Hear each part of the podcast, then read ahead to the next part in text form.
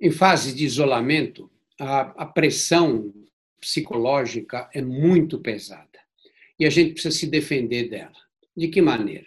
Primeiro, não passar o dia inteiro pensando nisso, olhando o celular e vendo, e lendo notícias, e lendo, lendo fake news, e, e, acreditando em tudo que está surgindo na internet, ou não acreditando, mas querendo se informar, saber de detalhes, eh, depoimentos de pessoas que ficaram doentes. Não faça isso. Não dá para passar o tempo inteiro pensando numa coisa só.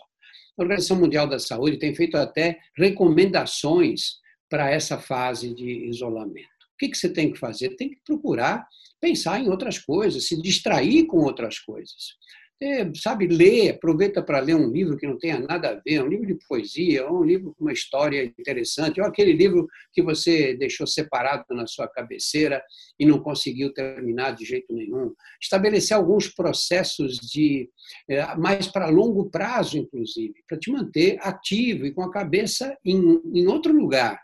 É, por exemplo, fazer um TCC, fazer, aproveitar fazer um curso pela internet, é, aproveitar esse tempo que você está em casa, tentar aprender uma língua nova, a disponibilidade de, de muitos programas aí. E, e especialmente lembrar que o isolamento é o isolamento físico, não social.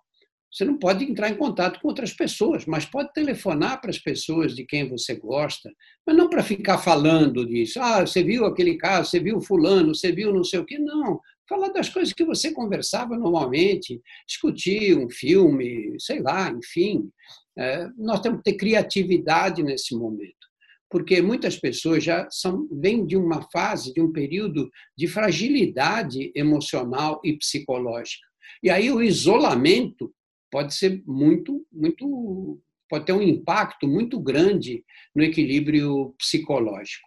Nós temos que prestar atenção, sim, saber o que está se passando a respeito da epidemia, saber, ler, ler na internet, mas procurem a informação cuidadosa, a informação confiável. O site do Ministério da Saúde, o site da Organização Mundial da Saúde, no nosso portal tem muitas informações também e você se mantém em contato, porém não imerso nessa, nessa confusão da internet que você não sabe o que merece crédito e o que não merece. Procure cuidar da sua saúde psicológica, porque ela é fundamental. Você não pode perder o equilíbrio de jeito nenhum.